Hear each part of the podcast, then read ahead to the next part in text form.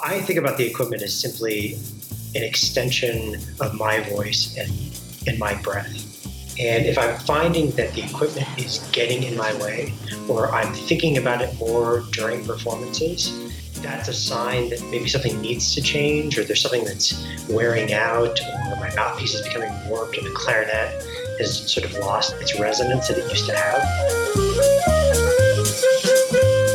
It is July 5th, 2021 and you were listening to episode 34 of the Candid Clarinetist podcast.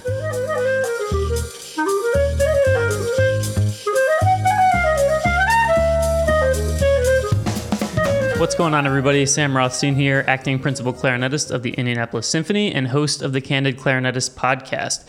If you haven't had a chance yet to check it out, uh, head on over to our YouTube channel at youtube.com slash the candid clarinetist. Recently, I posted a little vlog of me going back to work with the Indianapolis Symphony after 15 months away. I go through my practice routines and even have some clips of some of the concerts we played that week, so uh, be sure to check it out. And while you're there, be sure to like and subscribe to the channel.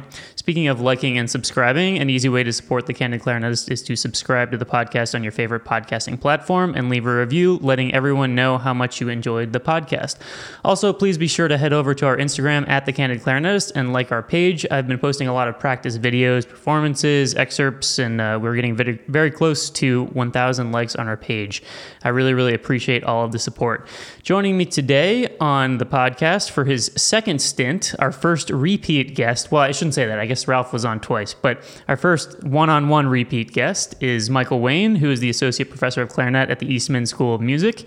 And I was confiding to him before before we started the podcast that I'm selfishly inviting him on because I am about to try out some new clarinets this summer. It is about time for me to get a new set. And so I wanted to get his opinion and the processes that he goes through when he tries new equipment. And I think that he has a, a lot of thoughts on this and, and he's very meticulous in his process. And so I just wanted to invite him on and, and have him share his ideas with everybody. So thanks again for, for being here today. Yeah, thanks for having me again. Absolutely. Uh, congrats on. It's. I think it's been about a year since I was yeah. on. But yeah. congrats on. It's great. It's been fantastic to tune in. Yeah. Absolutely. Yeah. Thanks so much. So I guess first question, and I don't know the answer to this, but how do you know when it's time to buy new equipment? Like, is there something that happens? Is it just like you wake up one day and you're like, this clarinet's no good anymore. I need to buy a new clarinet? Yeah, so I think with all the equipment stuff, you're going to get a variety of answers. You know, there's some people who have instruments that are 20, 30, 40 years old that they still play. Um, some people switch every couple years, and then there's everything in between. So um, I think in my experience, uh, it really comes down to what I I think about with my equipment. So I think about the equipment as simply an extension of my voice and and my breath when I when I'm when I'm playing. And if I'm finding that the equipment is getting in my way, or I'm thinking about it more during performances, um, that's a sign that maybe there's something I need to, maybe something needs to change, or there's something that's wearing out, or my mouthpiece is becoming warped, or the clarinet has sort of lost its its resonance that it used to have. Um, so I guess it depends on on what piece of equipment. For clarinets, for me, uh, I felt over time where it just loses its depth and core to the sound. Um, there's various views on this of clarinets getting blown out. You know, you're going to find a bunch of different opinions. I found playing in the BSO, I was going through B flat clarinets probably every four years. Wow and I still have all of those. I have yeah. them, and I go back to them, and they're great clarinets. They're even, they're in tune. That, that didn't go away, but there's definitely more of this solid core resonant sound in my newer setup. Sure. So, and that just depends how much you're playing. I was playing pretty much four concerts a week year round, so that's uh, potentially someone's entire career in four right. years. So, you know, if you're just playing a concert here or there, a clarinet could last you decades. Yeah. So I was I was going through them pretty quickly. So. And how do you know when to like isolate what the issue is? So I'll I'll tell you what what happened to me, and, and I've been searching for a new clarinet for like four years, and I just like I can't find anything that I just really love or like really happy with. So I'm like, whatever, I'll just stick with what I have. But we played a lot of concerts. Um, I shouldn't say a lot, but the last couple weeks of our season here, that was all on A clarinet, and I have a really good A clarinet. Like the sound of it's great and it holds. And then like the next week, I went back to my B flat clarinet, and I was like, this thing has no nothing. And so it was sort of that like I tried something else and that's like kind of what where I was just like okay, it's really time for me to do it. So do you do you notice things like that? Like when you say you notice a change, like is that the kind of thing that you notice or is it just you're so used to what it should feel like that you know when you're working harder than you should? Yeah, I'm recording myself and I know I know what I sound like. You know, I've recorded myself so much and I listen back to every concert I play. I listen back. I know what I know what it sounds like. If, there, if there's a change, honestly, the first thing I think of is me. What am I doing that's different? If I've gone through all those things and I don't find it, then I start one thing at a time. So I think that's the one of the big takeaways I'll try to share is that don't try to change everything. You're just going to get into this. Uh, students do this all the time. I guess pros do as well. But you, you start do you start changing everything at once and then you're lost and then you go back like oh i should go back to my my original setup and then that feels bad and then you're just what do i do yeah. so really one thing at a time i mean i would start as simple as is it your ligature? Like try it and what i do is i always make sure i'm comparing whatever new piece of equipment to what i know sort of works. So let's say uh, I'm feeling like that my setup is really stuck, more like really resistant more than normal. Um, if you just start changing everything, you're just going to go into this endless cycle and to be totally lost. So it could be something like maybe the, the season has changed with your reeds. So try a variety of reeds. Okay, you're getting that resistance with every type of reed, whether it's soft, hard, it's, you're then I would change maybe a ligature and just see is there any difference. Uh, and I do this with my students, and most of the time it's like, no, it feels exactly the same. You sort of work your way. Um, it's always good to have a reference point. So if you if you do play in a section that where you can try someone else's clarinet, or you know, when I was in Kansas City, Greg and I would, you know, let me try your setup. Or when I played in Verbier, we used to like switch clarinets, and I knew what like, oh man, this is my setup's really good, or I really need something else on my setup. It's nice to have that reference point. Um, so I just going one thing at a time and not just change mouthpiece, reed, clarinet, barrel all at once and have this whole new setup. Yeah. Um, so, so how, do, how do you? I'm sorry, I, I love this this direction we're going. So how do you how do you develop that like home base? Is it a recommendation of a teacher? Is it like you just find something and you stick with it for a while. So then you just have this like you know what you know R13, Van Doren, whatever. Um, like because yeah. you know when you're when you're studying, it's like you try everything and then you get lost. And so go ahead. Well, this is where I, I was thinking about this uh, yesterday before coming on and doing this. Is that like what did I go through? What was my evolution of setup? Um, I think where I was for, very fortunate were my teachers that they pretty much just said, you know, play this setup. I did it. It functioned, and that's another key thing. It's just functionality, not just being, oh, this color, this thing in the sound, or the. You need something that functions. We can get into that more. What is what is a functional setup? But I had that from an early age, and I was thinking, you know, my first job that I won was pretty much the setup I got when I was 15 years old. It didn't really change. It's not that I didn't try anything. I tried things here or there, and it was okay. It was fine. It was good enough to get my job. And then when I got at the job, I you know started searching for clarinets and got, I think, better and better equipment. But I wasn't just like changing mouthpieces every six months and clarinets it was pretty much what I played when I was 15, 16 years old. It was a clarinet I got when I was in middle school. So, yeah. um, so I think having uh, mentors, trusted colleagues that can help guide you early on, um, just to get a baseline. So, you know, it's the setup is not going to all of a sudden you're going to double your articulation speed by playing on this mouthpiece. And all of a sudden you're going to be able to play the Corigliano concerto because you've got this new clarinet. No, there's, it's, it's more about the time you're putting in. You've got something that's functioning that's not getting in your way. And so right. hopefully having a mentor that sort of that is getting you something functional and recommending things or picking something out for you. And then when you get to a certain stage where you get a job or you get out there and you're more comfortable with picking equipment, you can then build from there. Yeah, that's it's funny because I, I and I haven't confirmed this with him, but uh, Ben Lulich, somebody told me that he won his job in Seattle on like the R13 that he had since middle school and like the same Hawkins mouthpiece. Yeah, I so. remember. Um, I, actually, it's fun. I'm probably getting this wrong, but Ben was coming through Boston with the LA Phil subbing, and we mm-hmm. went out for drinks after the concert. And he mentioned that he was on trial for Seattle. I don't think he had gotten the job yet. He was on mm-hmm. trial, and that he was on the same R13 setup, and he was on the same Hawkins mouthpiece. But he was really looking for another Hawkins mouthpiece. It had been years. Um, and that Hawkins mouthpiece was when he played in the Kansas City Symphony for, for me, for me, with me. Um, I had gone to Richard, and that was one from a batch I got. That was the one he'd been playing on. It was from mm-hmm. Kansas City.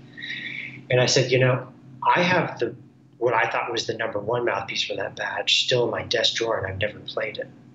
So if you want it, you can have it. so I, I think it was maybe the next day or something. I, I saw him and I gave it to him. And I, if I'm not mistaken, he ended up using that for the trial, and he, you know, he had oh, the same setup. For it's all because of you, then. No, it's not. no, um, I mean, but, but I no, think it goes to show, yeah. Yeah, you, don't need. Go ahead. I'm sorry. The, both of us did the same thing. I mean, we were both, I think, probably on the same set of R13s and Hawkins mouthpiece when we won our our jobs. Yeah. And, I think there's so much out there now, so many different types of models and uh, mouthpieces, clarinets, ligatures, that it's so easy to get trapped into well this is gonna this is better this is better. Um, yeah. when you just need to put the time in and, yeah. And and we'll get into that for sure because I, I, I get a little overwhelmed by that because there's so I mean you just look at buffet. It used to be R13 right like that was the yeah. and now it's like there's this and then there's this and then there's three models that are all kind of the same but they have different like bells and whistles. So we'll get into that a little bit. But sure. uh, so let's just go your basic process. And I remember you described this once. It was during a master class of like how you try a clarinet. So say you have a, a, one clarinet in front of you that you have to try. What is your process, and how do you sort of figure out if that's one that you're going to buy? Yeah. So I would. Um, I'd say there's about four stages from the start to the end that I go through to pick out an instrument. Um, the first thing for me is always pitch. Um, I mean, we can get more into this, but it's really understanding what is adjustable or fixable on an instrument and and what is not. What is just, just inherent to that instrument that's really difficult to change, or if you do, it's very minimal. For me, it's pitch. Obviously, you can change pitch, but the 12ths, if the 12ths are not consistent, it's every it's always going to get in my way. As I said before, like I, I want to set up that when I play, I don't even it doesn't. I'm not trying to play the setup. I just it's again it's an extension, and so the first thing I do with the clarinets is I just slowly play through the 12s. And I look for the relationship of the 12s. So, for example, low G and then slowly play the D. Where is the difference on the tuner? Now, I'm probably doing some adjusting. I'm not just pressing buttons. A lot of a lot of my students, uh, if I don't say that, they just they play a G and they play a D. Oh, it's 20 cents apart. It's horrible. I'm you know I know at least on my buffets that I play on, I, I need to support the G a little bit and I ease down the D slightly. I mean, I'm, I'm not manipulating, but I know I have to make some small adjustments. and then I just chromatically go up the 12s. Um, if that's not there, and I would say I have a very high standard of what I would play on. I'm very particular. But I would say that for me, if the 12s are further apart than five cents, I don't play the clarinet. I don't. I don't move forward in the process. And and to clarify that, uh, five cents uh, with within uh, themselves. So if like yes. the low G is twenty cents sharp and the the D is 25 cents sharp, that's fine. That's fine. That's great. That's actually a fantastic 12. yeah. And that's where people don't understand. That's yeah. that oh I played I played an open G and it was in zero, then I played a low G and it was 15 cents flat and the D was 10 cents flat. It's horrible. Actually that's that's, that's really easy to fix. I could fix that in two minutes. Yeah. You know, just uh, by doing some tonal work. Um, so it's just the relative 12th. Yes. Um, and, and so I yeah, go ahead. Oh, I was just going to say to, to clarify for those who aren't familiar, the, the twelfth meaning like you play the low octave, push the octave key. That's that's a twelfth, yep. and so it's this the air essentially coming out of the same place aside from the octave key. Yeah, so I'll slowly go through, and over time, um, and I've played, you know, I've tested and played and owned various makes and models of clarinets over the years. I mean, I've tried so many things. I just, I think if anything, it just gives me confidence in what I play on. Um, but you'll get to know if, let's say, you are trying buffet clarinets. There's certain, um, there's certain twelfths that are always uh, can be problematic, and so a lot. Like when I went down to pick up my instruments, I went through a huge amount, and so over time, I ended up just trying three twelfths because all the other ones are all, like consistently good. But there was a few 12s that were, you know, some were good, some weren't as good, um, and that's how I would narrow things down. But that would be the starting point. Is because look, you can people try clarinets. I, I've sat with people, great players, who they try clarinets, they put their mouthpiece on, they just noodle around, play some excerpts, and um, like, oh, this is great. Well, if I do that and then I go to play it in an ensemble or any musical context, and then I realize that the 12ths are way out. The sound doesn't matter. You know how f- fluid the sound is, and all these these more abstract things. If the 12ths are not consistent, it's a no starter. Um, yeah. And, and and so that's that's what it is for me. I mean, I it's that seems easy, but it's really hard to find a set of find instruments that are uh, that that close in the 12s. So that's yeah. that's my starting point. And then what's your next step? That's when I um, start playing certain Stuff. musical passages to see, you know, how does it resonate? What is the what is the sound that I'm getting? And during this time, I always have a point of reference. So this is why uh, I always try to find equipment when my equipment is in good in good shape because sure. I know it works. I know I know what works and what doesn't in context. And so when I'm trying these things, let's say I play um, second movement of Beethoven six on this instrument I'm trying. I'll then try it on my main setup to see if I notice a difference. Again, you can get really um, really distracted with um, you just this circle of of trying different equipment and then where are you? You're just sort of floating around. It's always having a stable. I know what this does in context. So, um, so I, a variety of things. So you can do something legato, articulation, something with a large range. Um, I start to play it more. Um, for me, the 12s take only a minute or so what because I've done this so much. Yeah. Um, and then I'll play just something musical to get a sense of it. I mean, I, the best instruments for me is when I start this process, I don't want to put the instrument down. That's when I know, you know, I just want to keep on playing it. Sure. That those are the, the instruments that okay, there's there's something in the sound, there is a resonance that I'm able to it's able to help me produce um, that I really like. So you've got those two things, the pitch and the sound um, I think maybe to talk um, where I said what is inherent to the instrument, what can be fixed. I don't really pay attention to key work. I don't pay attention to key tension. I honestly don't even pay that much attention to evenness of scale because it, um, the great repair people that I I use can fix that pretty easily. You know, if yeah. like if um, I don't know the the uh, chalumeau C is stuffy, well, it's just it's simply a matter of you can raise the raise the, the pad height, maybe add some material in the tone hole if it's then too sharp. There's little adjustments you can make to make it more even. And that's what's really hard with um, a lot of new instruments. They're not really set up to your specific liking or how you. So how do you know? You know, some people are just drawn to a, a well set up clarinet, and this happens a lot where I have.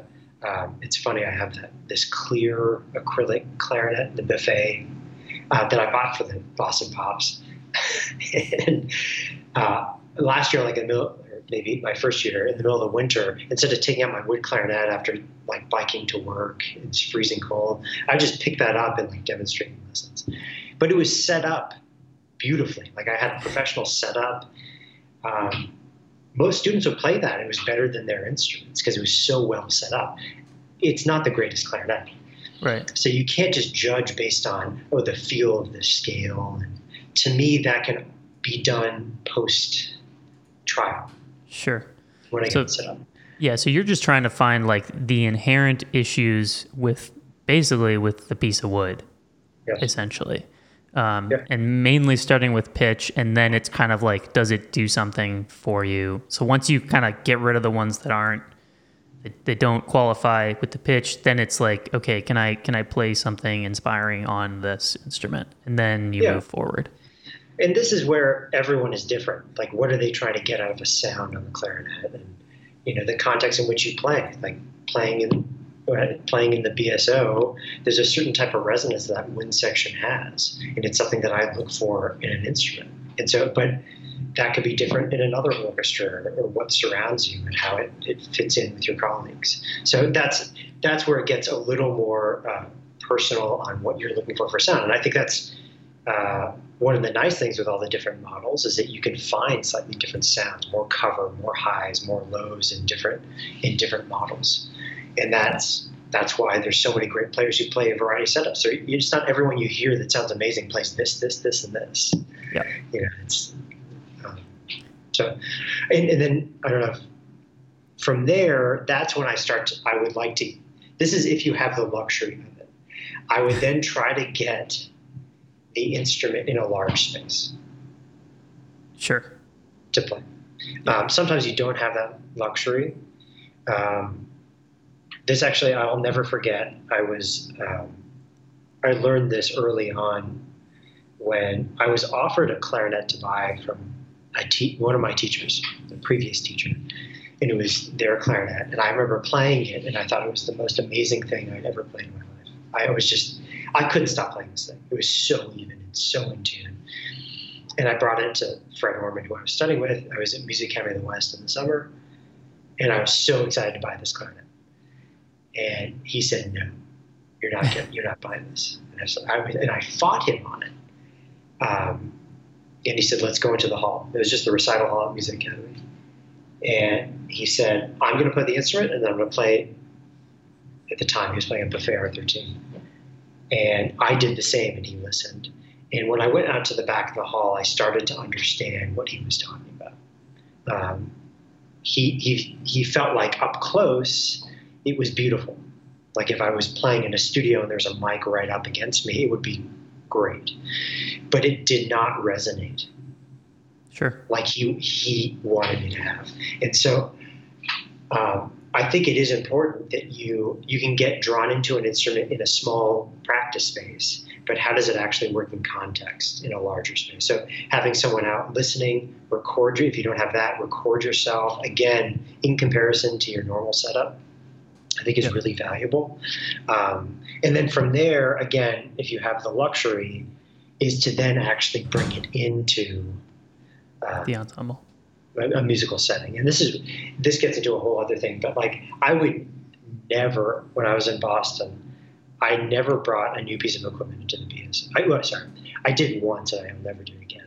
I never brought a new piece of equipment into the Boston Symphony. I would always bring it in. I, this is not to downgrade it at all, but I would always bring it into pops because it was just I was a little more covered there, and it was a good chance to feel like what does it feel like in the ensemble. Um, and so that was the one time in the BSO I actually picked out a new clarinet, a different model than I was used to. Uh, it was maybe one of the most embarrassing musical moments when I I picked out this instrument. It was so in tune. It was so you know it, it was just easy to play in tune. It was so even. I loved the sound, and I remember it was a rehearsal with Bernard Haitink, and it was Beethoven nine, and he started the third movement, which is second bassoon, second clarinet. Um, and I started playing, and I realized it was not going to work at all, and I did not bring my clarinet, my normal clarinet, on stage. And I remember playing that whole third movement, and I was I, I was just dripping sweat uh, because it, it I was so fooled by this instrument in the practice room. So you have to make sure it actually works on a stage or with others. And so that's those are sort of the, the, the four that I take. I think the most important are that the pitch and then you know playing playing some passages on it. Yeah, and here's another question for you: When you're trying a batch of instruments, do you transfer like do you keep the barrel and the mouthpiece the same and, and, or do you play on whatever the stock is for that instrument? It depends on the instrument.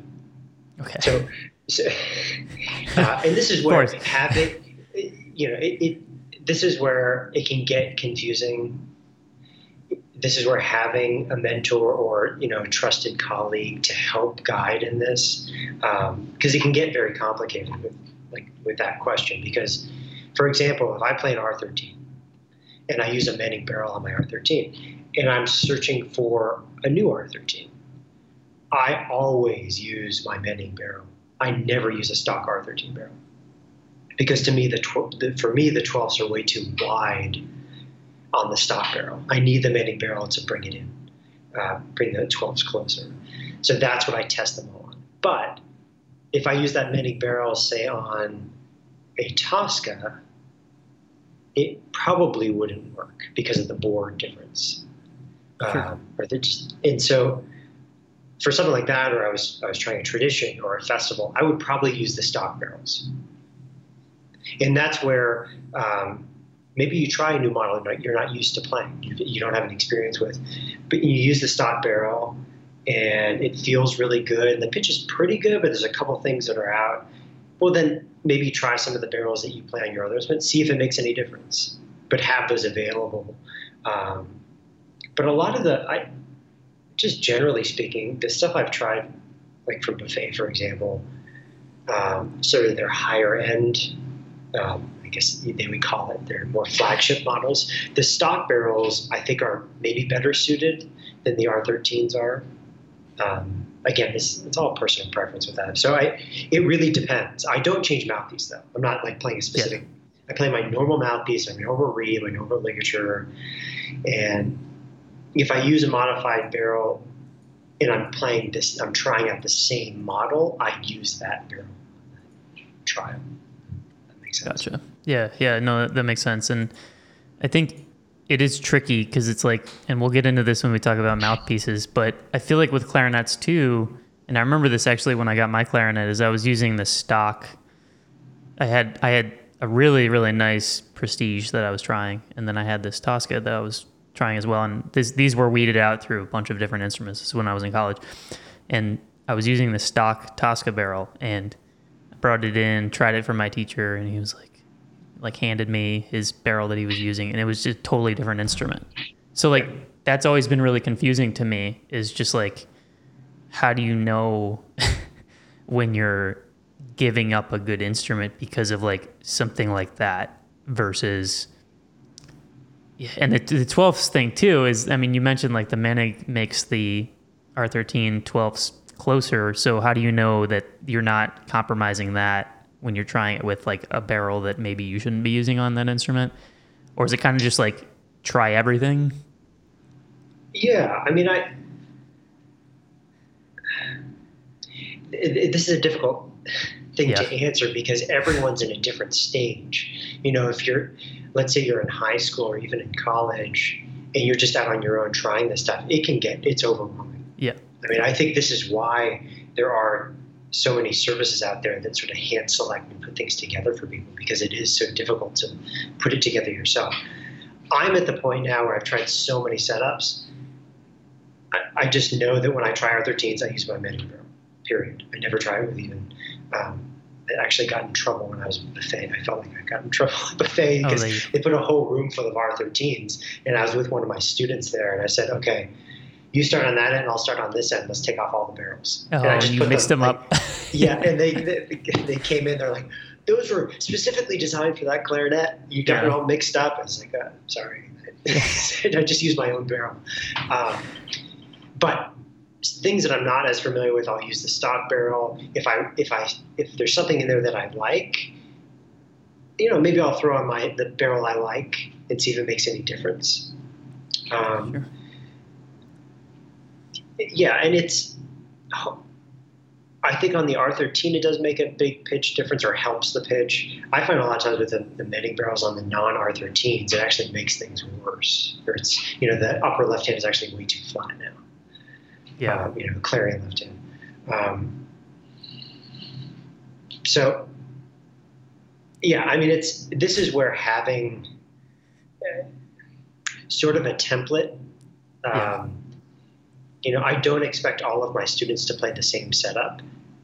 Um, I'm happy that they play a variety of models and makes and mouthpieces, but a lot of times it is pretty it's it is pretty easy to just sort of check the box of like this instrument works with this barrel and this mouthpiece and this reed.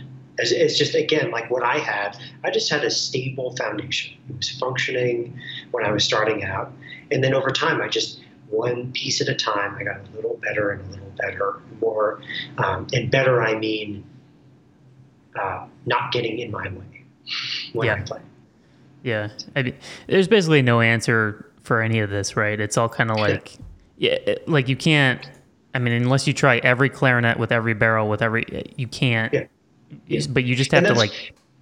I think the thing, maybe the biggest piece of advice is don't expect, don't ever think you're going to find the perfect setup. I think right. if you go in with that mindset of like, I'm going to find the most in tune, even, beautiful sounding clarinet, you're probably not. There's always some kind of compromise here or there.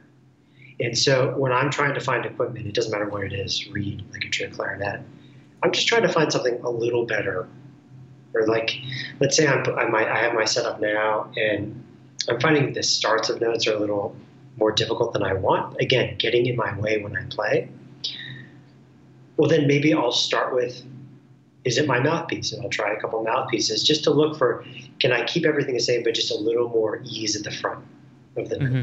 Uh, not just I need to get the best mouthpiece ever made. I just want to get it a little better, a little better functioning.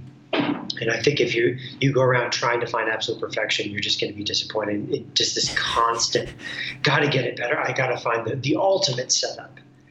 Um, but there really isn't. It's, yeah, it's, just, it's a piece of wood. You know, it's when it comes down to it, it's a natural material that's just gonna not be perfect inherently. So, yeah. Uh, um, so with all the different models, you know, let's just stick with buffet you know, okay. do do our duty as buffet artists at least. I'm not, um, I, am not a buffet artist. Oh, you're not a buffet artist. I'm sorry, but uh, let's just stick with buffet because that's familiar at least. Um, so there's I don't know ten different professional buffet models. So where do you start? Is it just like let's go? Like you like R13, so you're just going to try R13s, or is it you're in a room? There's ten different models. You try every model, and then you narrow it down to three models that you like, and then you extract from there? What do you do? Again, not to be a, um, a broken record on this, but it's it really depends on the individual. For me, I like to try everything.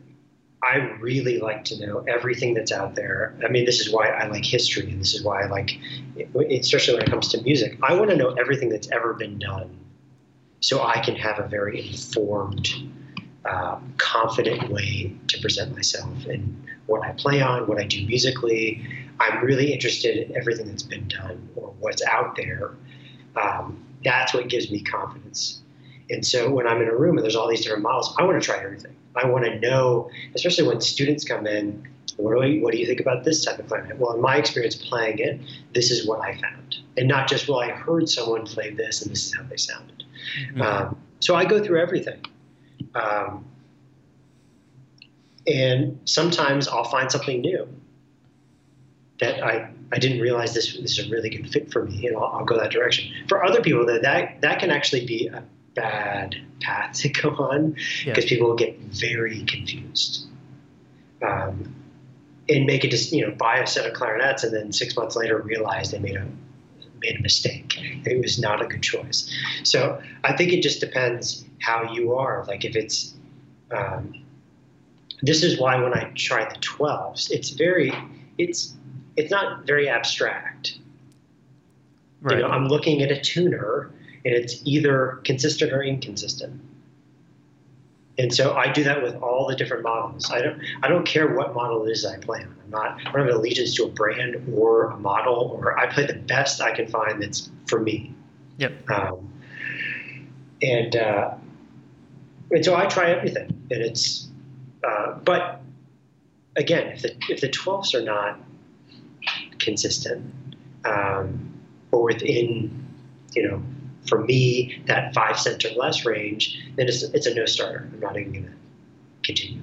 So yeah. I try everything, and it's it's actually um, I played the same Vandoren mouthpiece for years, and when I started teaching at NEC, I decided to go to New York, and I wanted to try every mouthpiece that Vandoren makes. I mean, it was just it was so. I mean, there was there's like were there like four or five B40s alone different models. Like B40, oh, so you even tried like the, the profiles everything. and stuff? Oh, you tried everything. Okay. I wanted to know, I just wanted to know uh, with different reeds, different models of reeds, different size reeds, appropriate reeds for each. Because I wanted, I just wanted the knowledge um, to know what was out there and not just, oh, I played a M13 lyre and that's, I'm, I'm in that lane and that's where I'm staying.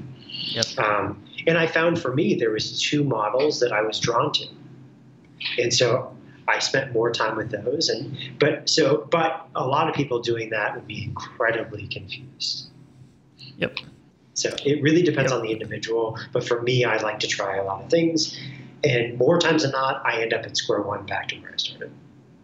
Yes, I, I, I, that's usually. Yeah, I, I remember I was talking about this with a colleague of mine. He's our English horn player, and I went through a couple of those wormholes where it was like I just wound my way around so many different things because I was, I was having some trouble in the orchestra, various reasons. But um, he's like, you have to have a home base. You you have to have it where it's like you can change one little thing and maybe that works and maybe it makes it a little bit better, but maybe it doesn't, and then you can go right back to where you were. And I just there was a little while where I just didn't have a home base, and and so it's it's very it's a very important takeaway I think from this episode is like make sure you always have a place to go back to. Otherwise, you're just it's yeah. it's it's a it's a deep rabbit hole, very very deep. Yeah. Um, so we can kind of skip over bar. I mean, let's just do a, a barrels, okay? Yeah. Um, this one will probably be short, but you when you try a new barrel, so say you have the mouthpiece you like, you have the instrument you like. Uh, you're looking to get a barrel, like a new barrel, because you feel like your Moennig is blown out or whatever, whatever the you know. I, I know you hate that word, but it's it, you know whatever it is. It's not resonating yeah. anymore. Whatever the case. Yeah. Do you just do you know? Do you try everything again? Do you try like the hadashes and the icons and all that stuff, or do you just kind of like go through the Moennigs yeah. first? And for me, I know what's what what traditionally works for me. Uh, you know, so you know I've tried some of those like for example, because you brought up, I've tried some of those icon ones on my setup. They don't, you know, it wasn't good or bad. It just it didn't really do anything for me to switch to. Sure. Um, I tend to just play on Moennig barrels. For years, I've been on Hadash barrels. Both are great. Um, but again, like the clarinets, with all of this equipment, I need to know what's inherent to those pieces of equipment. Like, what do they what do they consistently do? What is the inconsistent aspect or feature of those for me. Um, and so I don't really find big differences in pitch. Like if I go through a batch of 66 millimeter Moennig barrels, the pitch is pretty similar. Yeah. It's not like one is all of a sudden my 12 string wide or really narrow. It's pretty Yeah. consistent. Um, it's the same thing with like, let's say again, because we, we've been talking about it, Vandoren mouthpieces. I don't put on an M13 lyre, M15, B40 lyre, I go through 10 of them or something, and all of a sudden one plays at a completely different pitch class. Like the Yeah, they're pretty similar. consistent. Um, so for me, when I'm trying, I would say the biggest thing, just because we don't have all day talking about this, the biggest thing for mouthpieces and barrels is very similar. Is that I need a balance, and the balance I need is ease of response, immediacy of response. Um, I would say on a side note here, I would, would say the hardest thing about playing in an orchestra is when a conductor gives you a downbeat and you have to be there. So you, you can't have I can't have something that's just I have to grab uh, to make the sound come out. Just open G, absolute ease of embouchure, and it just the, the note comes right out. It's very easy to respond. So is that the first thing you do when you try new mouthpiece? Just open That's G. basically all. I mean, at this It's it's all. That's all I do. Um, because with what I play on, that's the inconsistent point. And so that's Sure. all I'm testing for. Everything else is there for me. The response isn't always. But there are there are setups. There's barrels and mouthpieces that are the opposite. And so the balance point is the immediacy of response, and then what some people would call I don't know the blow through. So you, when you put air through the instrument, the positive resistance you encounter in the setup. So you have something to blow against. You don't want to fight it, but you need something to hold the sound. And so I'm trying to find the ideal balance of those two things. And the equipment I currently play on for barrels and mouthpieces, for the most part, have that positive resistance. What's inconsistent is the initial response. And so that's what I'm looking for. But there, again, there are other setups that are the opposite, that they're they're easy to respond, but they don't hold once you put air through it. So Gotcha. it's sort of knowing what you're trying and what's inherent to that piece of equipment. So that's what I look for in the barrels. That's what I look for in the mouthpieces. Yeah. And, an and while, initial choice. Yeah, and, and, and while we're on the mouthpieces, uh, at least with Vandoren mouthpieces, it's really funny because I feel like they won't, in my experience, I haven't gotten them to work the way I wanted them to unless you have like the exact right cut of reed and the exact right strength of reed. And so, how do you go about? So, say you're, you know, so when to use myself as an example. So I was having trouble. I played on a B40 lyre basically ever since I knew you, and I was just having trouble in orchestra with that response. Like it was inconsistent with the response, and it didn't matter how many of them I tried. I just I couldn't find a response that I liked, and I tried different cuts of reeds. Everything was like too hard or way too soft or it didn't have the hold, whatever, blah. I had some other pitch issues. Anyways, I had a lot of issues, so you could tell. but so then I tried these BD4s after they came out, and I was like, perfect. Like this has the response. But it took me a good three or four months to figure out that I needed a much harder reed on it. And then I felt like I finally had something. And so, how do you like, again, how do you figure out like what's the, the equipment and what can be fixed? Okay, so I remember years ago I was with uh, a colleague in front of mine going through equipment. Uh, and I've gone through so many cycles of mouthpieces. I mean, I have a collection of vintage mouthpieces, modern stuff, and everything in between. Um, to me, the best mouthpieces are the ones that function on any size reed. So, for for an example, and I know this is this sounds like oh I've never had anything like this, and this is why it's you know I, I've taken years searching for a setup that works really well for me. Is that um, I used to play on a close mouthpiece. I've moved to sort of a medium open mouthpiece, so like M13 lyre versus B40 lyre. They take different reeds. You know, I I play on a V12 three and a half plus on the B40. I play on a four V12 on the M13 lyre. But even the, like if I put a four on both of them, I can still get initial ease of response. Even though ultimately it's probably going to be a little too resistant on the B40, I can still get that ease of initial response, even with too hard moving.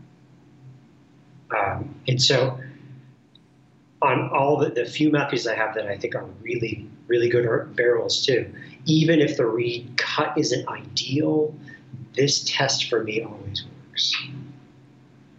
Now, you might have to go through, you know, I know you said you went through a, lot of B40s. And, yeah. Um, a lot of them don't do that, honestly. A lot of no. mouthpieces don't do that. And that's where it's, um, it's hard because you can find mouthpieces that do have that initial response, but then they don't have the positive, what I would call positive resistance to blow against. Mm-hmm. And so it's you're, I'm always again going back to this balance. I need that balance of ease of front and the hold, and it's holding the sound as I put air through the instrument. And, so. and you, they are super inconsistent. And I mean, just to give an example, I recently had like a batch of eight of them of the BD4s, and seven of them were completely unplayable. Like they just wouldn't uh, it was, it, and then the one is beautiful, works great. So it, it well, just the, the, the interesting thing though is, and I, it, it's an easy thing to complain about with equipment. Like, oh, I tried 20 instruments and they're all, they're all terrible. Well, I've learned where, um, not everyone is looking for the same thing you are. Right. Yep. And the other thing, just to, I, I think an important thing to, for people to realize is that maybe one of those in that batch does not work with a Tosca and your ligature and your, your entire setup. But it works really well with someone's R13 or someone's Yamaha. Yep. And because, and I think this is something I learned much later on, and I think it's really important to understand, it's all about how the equipment works together. Um, just, I know we're running low on time, but oh, the, no, okay one quick story. This is where where I realized this is that I remember we were in New York playing some concerts, and I stayed with Mark Nuccio. And you know, the, we woke up in the morning and we went through the you know geeked out with clarinets and mouthpieces. Um, I played his full setup. He played my setup. It felt totally. It felt fantastic. Just the, the resistance, the sound. Uh, but I remember I took my mouthpiece and I played his clarinet, and it was so resistant for me. Mm-hmm. It's like, how do you how do you play this thing? And he he did the opposite. It was like a kazoo. I'm like, yeah, right. and what what I realized is that the clarinets I was picking were incredibly free flowing, but I was I controlled the resistance point of the entire setup with my mouthpiece and reed. Yep. And he had the opposite. He had more hold in the clarinet with a little more freedom up top. And so, yes, you might think that oh, those those mouthpieces are garbage. Well, maybe they just don't work with your setup, and that's yep. that's another thing that young players especially don't. They have a hard time understanding because well, I heard this player and they're playing on uh, X Y Z, and I bought that, but I don't get that sound. Well, you know, they're playing on different reeds and different clarinets and barrels and how it all interacts. So I think that's important to understand. It's, you're finding what works for you and your entire setup. Yeah, and, and the concert hall and acoustic you have to play in as well definitely makes a big difference. Uh, one last question, if you have if you have time, yeah, if you, you have to run. Um, yeah. So uh, I had a, a, a listener ask if you should still kind of try to poke around with different equipment if you're like satisfied with what you're playing on. I know you do. Um, sometimes, but yeah, I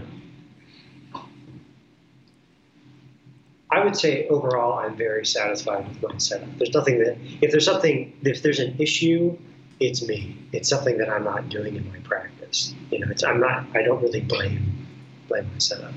Um, but I do try, you know, Vandoren came out with a different ligature. I try it. Um, and I try if I if there's something I have access to to try to see is it any is it a step forward for me? If I is it make this any better?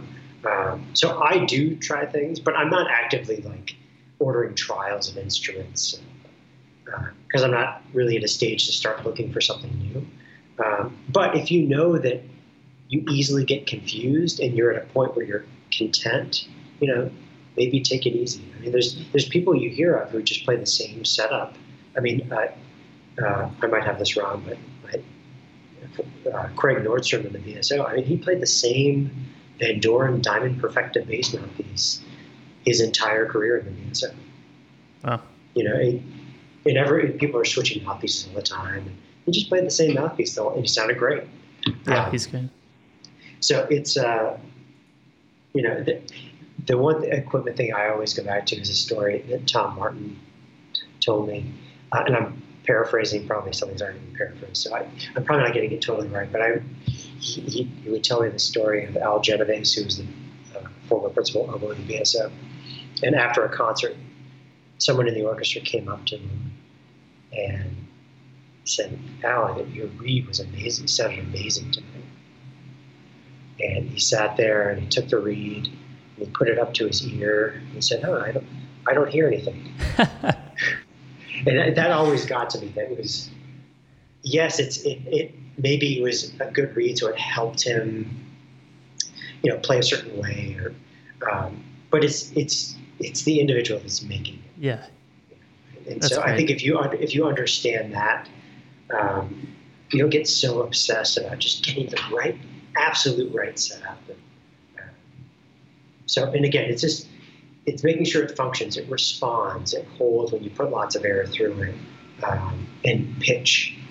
You know, yeah. if the pitch isn't there and you can't, um, you can't easily adjust to get things, uh, you know, relatively in tune. It's it's always going to be a struggle. Yep. Well, awesome. This was a great uh, sort of equipment buying guide, what to look for, and and what to you know certain things that you can that you can use to be more discernible when you're trying new equipment.